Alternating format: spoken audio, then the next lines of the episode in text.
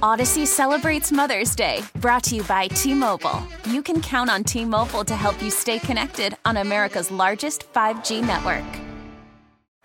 Baseball is in full swing. NBA playoffs are heating up, and your NFL team is gearing up for training camp. Listen to the latest on the teams you love here on the Odyssey app. The biggest sports radio stations in the country, providing unrivaled local coverage of their teams, all in one place. Exclusive interviews with players, coaches, and team executives, streaming live and always available on demand. Stay in the know with your favorite teams right here on the Odyssey app. Listen to the Todd Feinberg Show on the free Odyssey app. Download and like WTIC and follow Todd Feinberg today. Follow me. Well, why not? Everybody's following everybody. That's how it's done today. Thanks to Michael Harrison. VisitTalkers.com. Tom Brady retiring. All those extra hits he took to play one more year that was so miserable. He needed that maybe to knock football out of his system, to realize it wasn't worth pursuing it as he gets extremely older for playing football. I don't know. I feel a little badly for him about that, but also good for him, that happy for him that that uh, the state football made a statement to him that was strong enough to to uh, to get him to quit. So now he's gone. And he, and he gave up his marriage for that one year. Is that how you look at it? For that one extra season, he gave up his marriage because he just couldn't walk away from the game. And if he knew then what he knows now, would he have done things differently, or would he eh, still play that extra year? Because if you've got it, if you know you can still do it, then don't you want to still do the thing that you know you will miss for the rest of your life? I assume that's how these guys look at it. Doing a doing a profession that you are going to that that it's going to be the number one thing you ever did, no matter how long you live and how many AI copies of you are made. It'll still work out that that one thing was the pinnacle for you you know, it's like somebody whose best years were in high school or college, and they there was a certain magic that they had then, and they can't replicate it the rest of their lives. It's a sad thing, but Brady has so much stuff he can do. He's got so much stuff he's doing. He's just got to go reinvent himself, and he's really good at that. He's he's uh you know, he's good at living life. So I, I think he's made a mistake to uh, think that he had to keep playing the game, that the game was that compelling. It's certainly possible that he won't miss it. I heard a doctor being interviewed who who retired when he thought he was too old and when it was time and he, he said never missed it for a second but he thought it was going to be traumatic and it could be that way for thomas 860-522-9842. Joe Markley will be here in about, uh, well, at 440 or so. It's the Todd Feinberg Show, live from the NJ Diet Studios on WTIC News Talk 1080.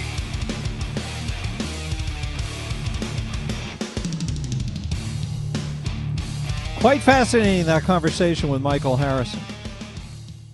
The idea that humans are humans are not long for this world because we're going to invent ourselves out of it. That's the part that's fascinating. We can't we can't stop ourselves from progress. We can't even if progress is not progress. Even if progress hurts us, we have to do it. The opportunity is there. If it's there, if the opportunity is there, it's going to happen, isn't it? Let me hear from, from somebody who knows history and tell me that. Isn't it all just predictable? Certainly the sci fi writers, that's what they found.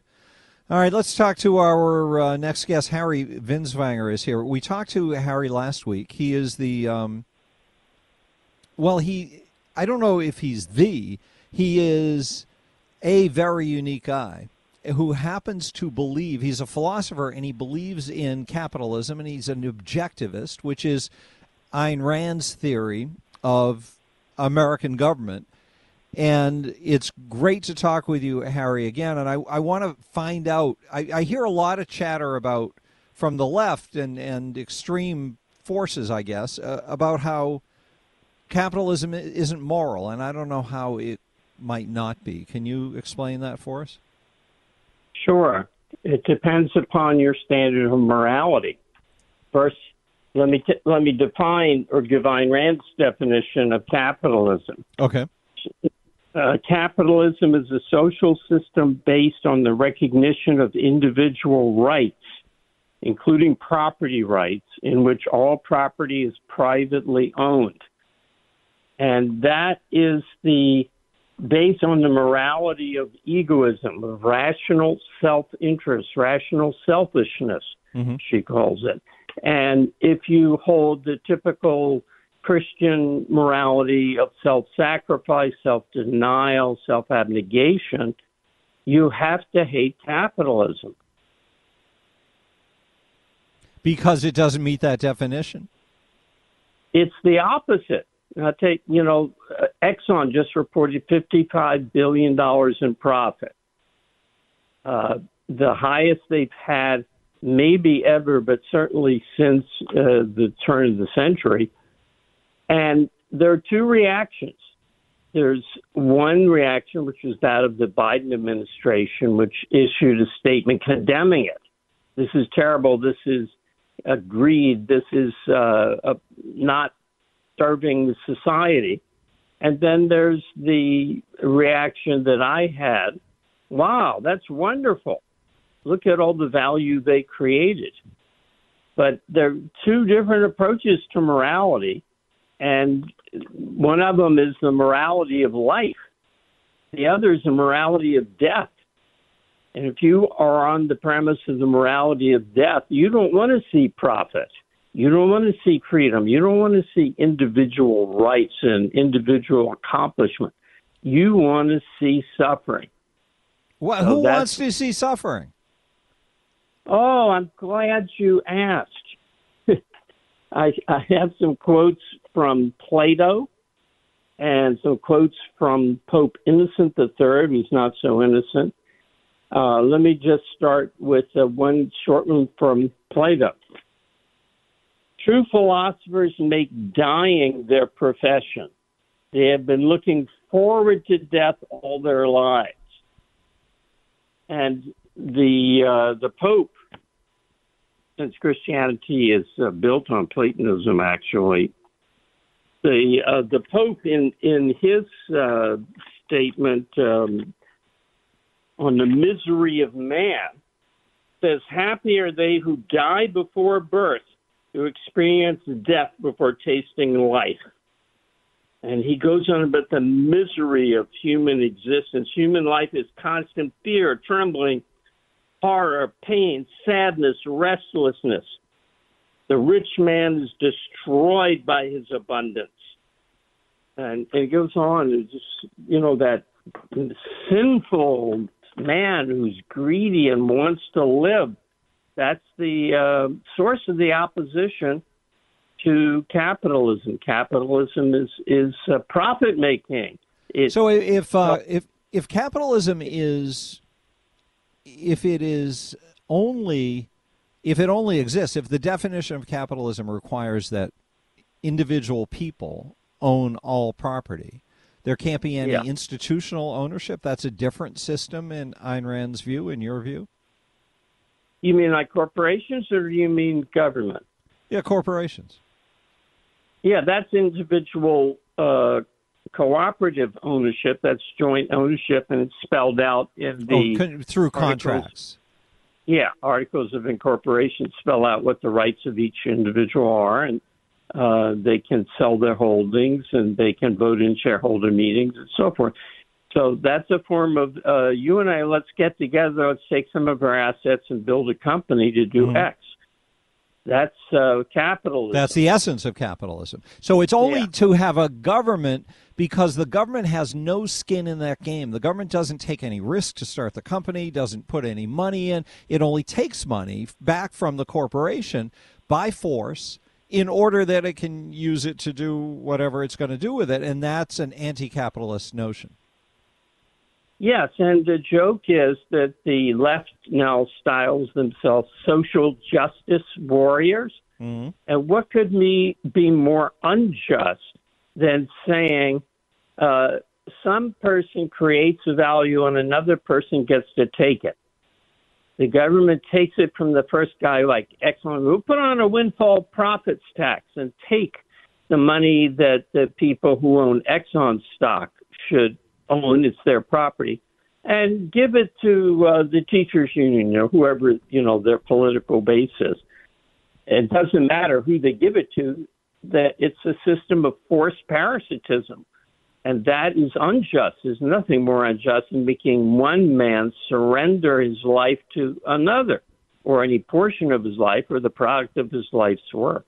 What would you say then about a situation where, like when COVID came, and the mm-hmm. governments mm-hmm. shut down? forced businesses to shut down and, and drove many of them out of business. But they they were doing it for the highest uh, calling, they say, be, because they wanted to protect people from death, from being ravaged by this thing that could only be properly defended against if the collective uh, stood up together and acted.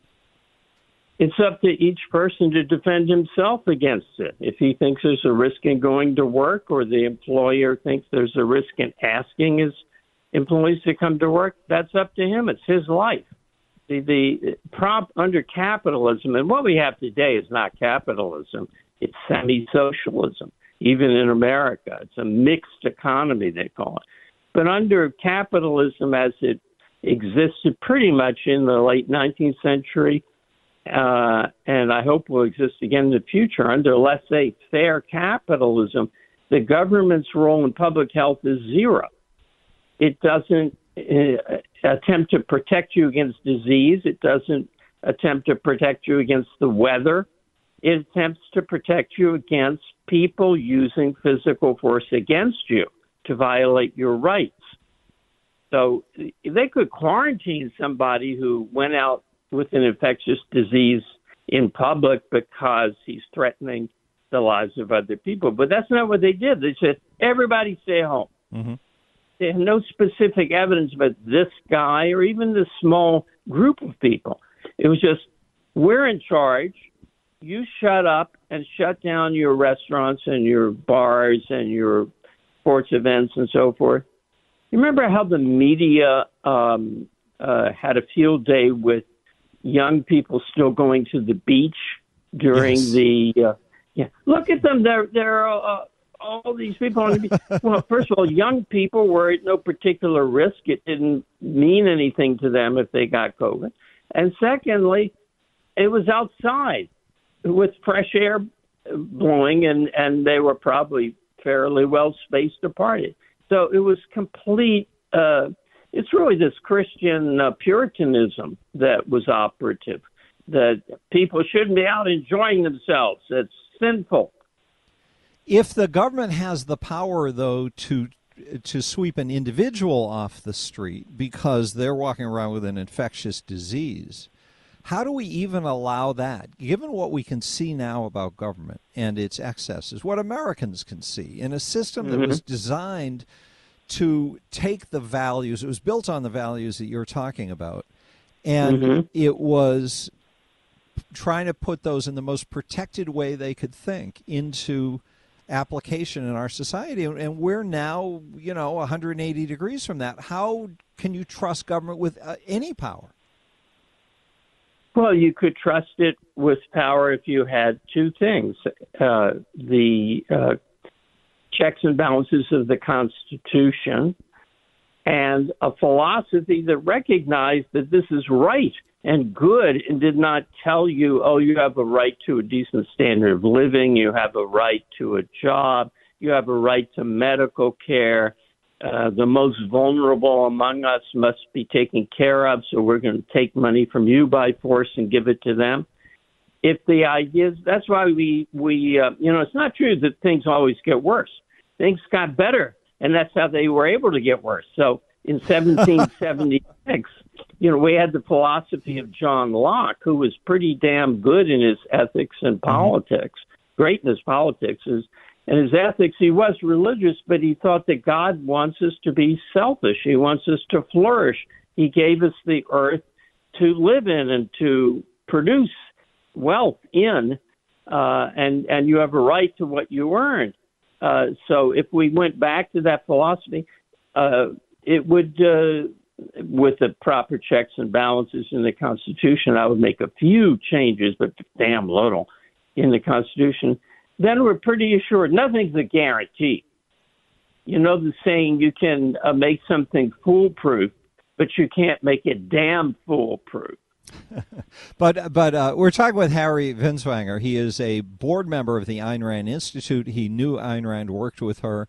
He's an objectivist, which was her philosophy that that he's uh, espousing to us, and we're trying to better understand.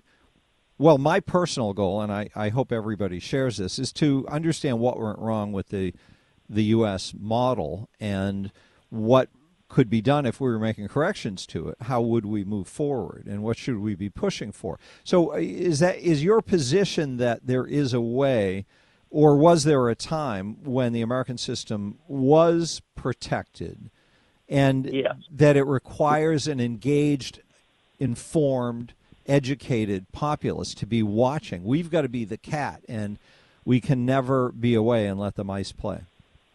Well i don't quite. I mean, that's that sounds pretty good, but I would go further. We need an educated, informed, and rational intellectual leadership because it's not up to the guy who's farming his land or who's today coding a program to figure out what the proper political policy is. He, he can, should have a view on the general principles, but it's up to the philosophers who train the uh, intellectuals like the editorial writers, the journalists, the media people. Uh, it's up to them to ins- instill, or not instill, but to explain a philosophy of reason and rights. The problem was that in the founding of our country, uh, after the revolution, people who wanted to become educated to become opinion leaders went to Europe. Mm-hmm. And George Washington commented, particularly Germany, which had an advanced university system. And George Washington wrote in a letter that he thought that the young people were coming back from Europe's universities with the anti American philosophy, with mm-hmm. the European mindset, not the American. And by the time that uh, the uh, Civil War came, the, the, all the intellectual leadership had turned statist. So it was only a matter of time before that people would be talked into uh, some tricky argument for why we have to have government intervention. The problem, you see, was that John Locke's philosophy wasn't strong enough to withstand the attacks that it got. And uh, you, you may have heard of Jeremy Bentham, who, along with John Stuart Mill, was the next generation, well, a later generation of pro freedom philosophers in England.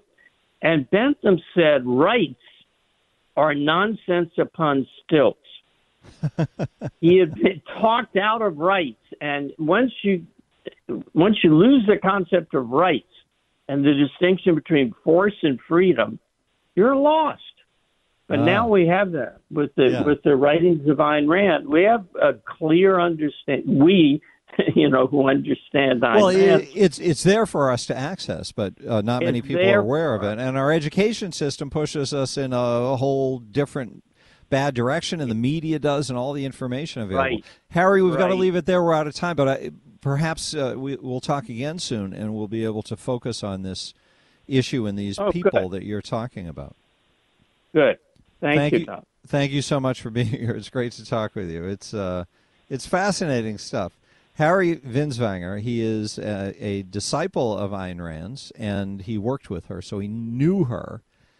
And he's with the Atlas Society and uh, uh, board member there, the Ayn Rand Institute. I'm sorry.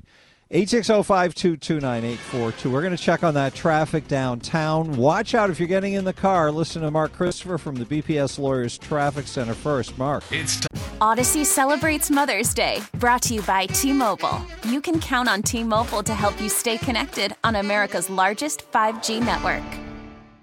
Hey, Rob Bradford here. I have set out on a mission with my good friends at FanDuel to prove what I have known for some time baseball isn't boring.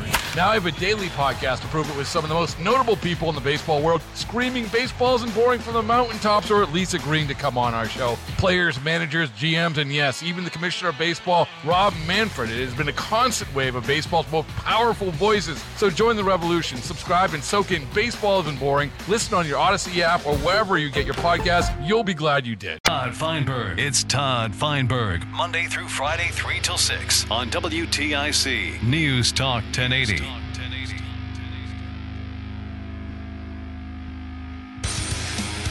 Oh yeah.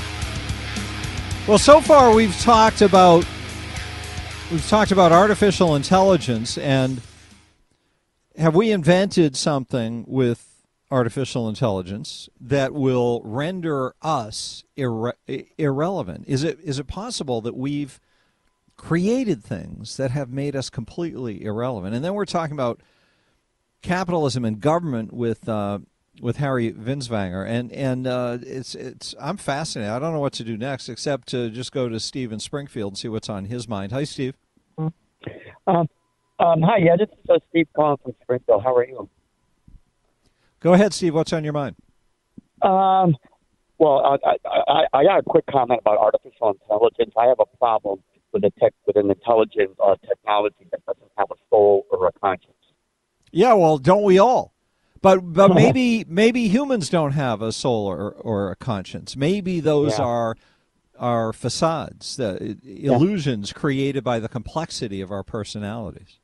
Yeah, I, I was I was enjoying listening to your last guest because I started digging into John Locke's second treatise on, on government again. And one of the things that I began to realize, Steve, it's really funky the connection we have with you or your phone. Are you on a headset or something? Uh, can, can, can you hear me now? Well, it, it's go ahead. I'll I'll see. Uh, okay. No, um, because uh, I was reading up on John Locke, and you know, of our three branches of government, the one that supposedly is the most powerful is the legislature. Yes, that's where The- they the- and the and they liked the House of Representatives the best, right? And and and the reason for that is the is the legislature is most clo- closely tied to the states and the people Yes. because we the people are the actual real sovereigns. And the biggest threat And- to that in their minds was the federal government, right? Right, absolutely. Uh, John Locke believed that uh, that the danger of mob rule was eclipsed by the danger of the government. Um, so they, they, they tried to counterbalance it. But but my, my main point is that um, as far as I can tell, if the Congress is the most important branch, why should the Congress, when when it issues subpoenas and does investigations, why should they have to, to defer to the executive branch, especially when they're investigating the executive branch? The, uh, in the 1800s, the Congress had a jail, and they used to be able to arrest people. Well, uh, it seems they gave that up because they didn't want to be responsible. Maybe. Well, but how do you investigate the FBI? How Well, do you yeah. how do you in- Exactly. how do you investigate the CIA? How do you shut it down if you have to? Exactly. I mean, Congress, I suppose, could defund it, but but I th- I think Congress may have to like re-invoke their power uh, of being able to not only issue subpoenas but to arrest people and and to demand answers. Yeah, Steve, that's a really interesting point. Thank you for making it. 860-522-9842. How about that? Heavy traffic today downtown. What's the latest? Where is it at? We check in with Mark Christopher, BPS Lawyers Traffic Center. Back to the Todd Feinberg Show, live from the NJ Diet Studios on WTIC News Talk 1080.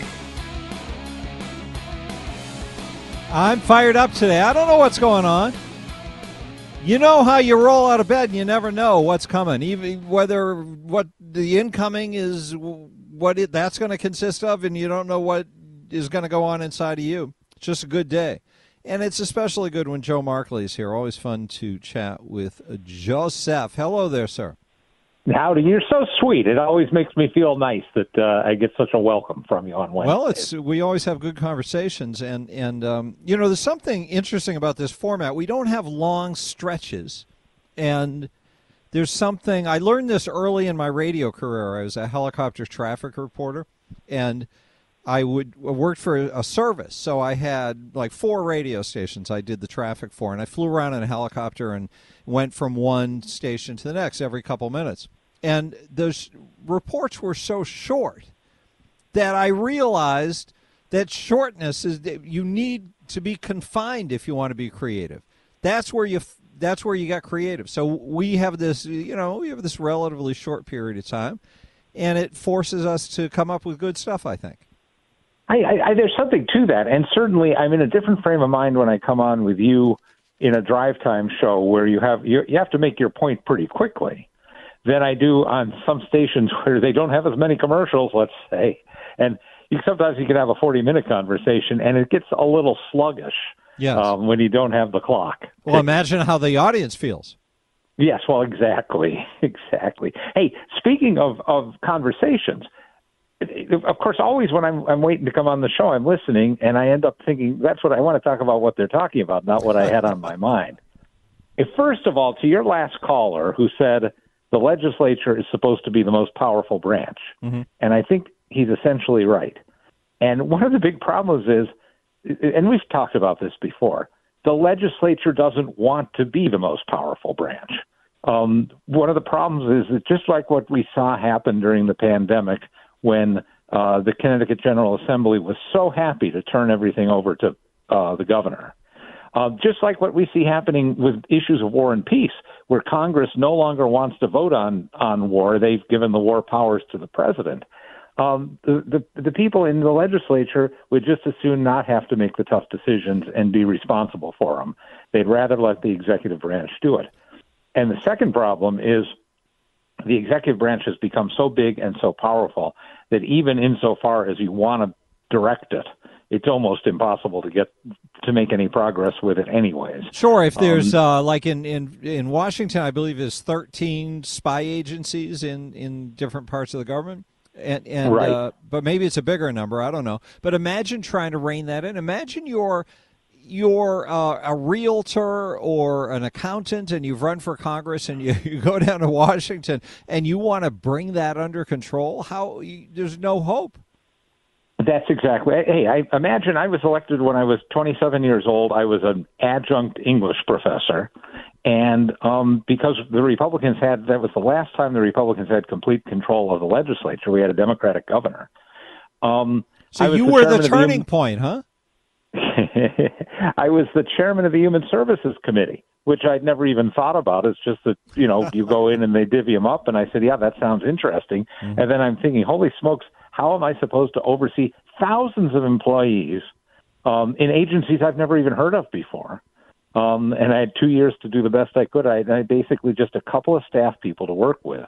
Um, and that's the it, once upon a time the executive branch was was tiny in at the state level, at the federal level. Now it's it's out of control. So you were uh, you're talking about how do you manage these things, and also the idea that certain people will opt out of having authority if they can get away with not being the decision maker inside of a big bureaucratic machinery like our governments are. Then that some people will see that as a win, and that will become the dominant dynamic as it turns out in, in the American experiment. The founders thought that by creating a large body that would oversee the executive, that would have these investigatory powers, then that would they would want that and they would do a good job with it. The other thing, uh, so so that slipped away, like they miscalculated on that. The other thing yeah, I wanted to just calculated throw... real well, but there's always a little bit of an error, and over time the error builds up, right? Well, that's a miscalculation to me. It's too big of an error to, to get away with, and, and the whole because it blows up the whole idea. Now, I was watching these guys in Memphis. These uh, looking at these five guys who who are charged with uh, whatever the specific charges are with the murder of um, of uh, Tyree. I, I forgot how to say his name now. Is it Tyree? Tyree Tyree Nichols. Um, these guys are the longest experience one of them has is five years on the police department. and they're all in their 20s or early 30s. And where is the supervision while they're out there beating people to death? It's it's mind-boggling when you when you think about the notion of governance and how is power supposed to be managed. That's why I'm putting these into one little package for you. There, there's something wrong with bureaucracies by their very nature because they devalue leadership. And they allow people at the highest positions to be the guys who shut the they just walk out and turn the lights off at five o'clock. Or maybe they don't even turn the lights off. They just leave. And somebody else does everything. But they're the guy in charge. My idea of being the guy in charge is you know if it's your place you make sure the bathrooms are clean and you you know you make sure the glasses looks good walking by your store from the outside or whatever it is you're running and you make sure everyone's doing their job and making your customers happy. You can't run mm-hmm. things by putting a gun into the hand of a, a, a somebody in their 20s and not have him supervised while he's out beating people up there's, there's a there's a bunch of things to say about that. Absolutely true. There's obviously a failure of supervision, and again, it's not that the nature of human beings has changed that much. These these structures prevent people from um, being responsible, from feeling responsible, from exerting responsibility. Um, you know, it's a funny thing. We, we, we there's always a tension between goods. Um, you say this is good and that's good too, and how do we balance them out? We have a civil service system because once upon a time it was, you know, famously the spoil system that a new administration came in and they just fired everybody in government.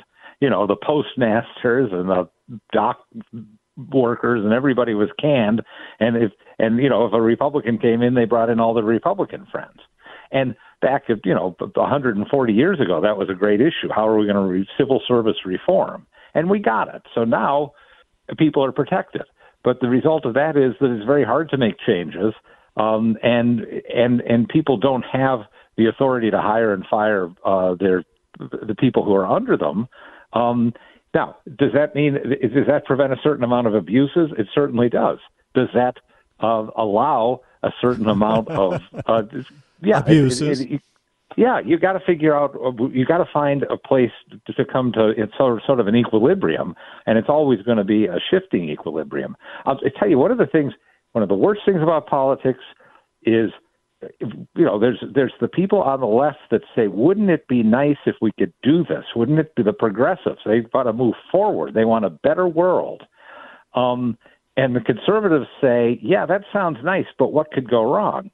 I think this Memphis thing, one of the things that exa- one of the things I think is behind this, although I don't know how to the extent to which anyone will dig down this deep.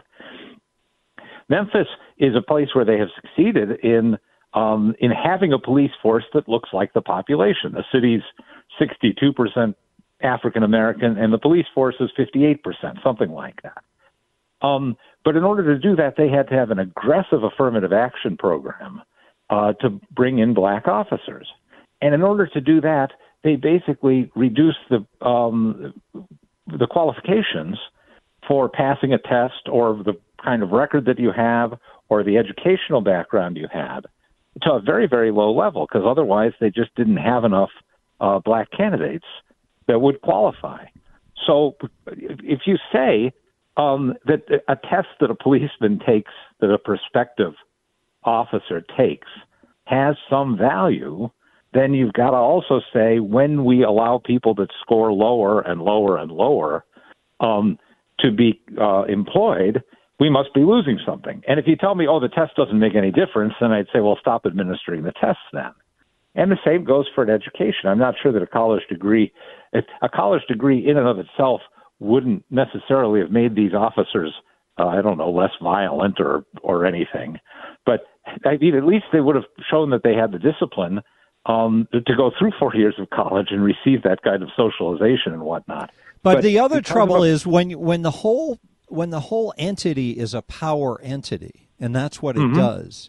When you have something come up, like you mentioned the um, civil service reform 140 years ago, now I can look at it and say because I I understand how power works, uh, having been taught so beautifully by the ruling party in Connecticut, that when you're fixing that problem, you're not fixing that problem. You're figuring out how to ruin, how to plow right over some safeguard that you've been dying to figure out how to get rid of. And you, you suddenly you're handed the way. Okay, civil service reform. That means you can't get rid of us ever. And that ruins the notion of having a democratic society.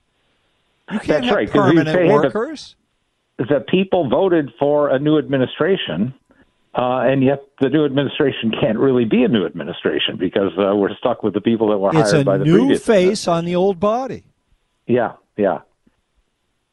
There's there's a downside. There's a downside to everything you do, and this No, is no, why, no. Well, well, hey, that's too light a, a judgment on this. Okay. If you're dealing with politicians, if you're giving them permission to change anything, it's going to be ruinous. well, and this is why I, the, the the key is not to be so smart that you can figure out what works and what doesn't work. The key is to have principles that say this is the role of government and this is not the role of government. So I don't care if it's not the role of government. I don't care how wonderful it is. We got to say no to it. We can't just be saying what's you know wouldn't it be nice or or or the worst thing I used to hate here in, Hartford the most terrifying words are we've got to do something. Yes, leave. like- leave and the maybe state, we- please. Go far away. That's what you have to do. we maybe we maybe we don't have to do anything and in any case it's more important to do the right thing than it is just to do something but if we can we can take a whole lot of things off the table if we just said that's not the job of government as you have become extremely good and even a little more hardcore than I am Way more saying- hardcore than you, Joe Markley. You're too reasonable and nice. Well, again, there's a downside to everything. There's advantages to being reasonable and nice, and there's disadvantages. So that's where that's where I've always had a a, a good cop, bad cop a pairing. So once upon a time, it was me and Tom Scott, and then later it was me and Rob Sampson. But I was always the reasonable and nice one. But I had a I had a buddy that was carrying Ah. a club. It's in combination that we can become uh, palatable. That's right. But uh, th- this is everyone has got to examine what their principles are. They they can't they can't be doing this thing of I'm going out up to Hartford because I want to do good or I want to watch out for my town. This is, used to drive me crazy too, Todd. Uh, all the people that would say, you know, what what what are you doing for Southington? What I'm doing for Southington is I'm trying to save the state of Connecticut. When the state of Connecticut goes down the drain, it's going to take Southington with it, no matter how much grant money uh, we might get along the way. Um, and nobody else has the job of saving the state of Connecticut. The Southington Town Council worries about the town of Southington. The Connecticut General Assembly ought to be concerned primarily with the state of Connecticut and not with with how much can I get for my my district, which is a which is a which is too often the way that legislators. Um, Well, that's that's how the whole thing operates now.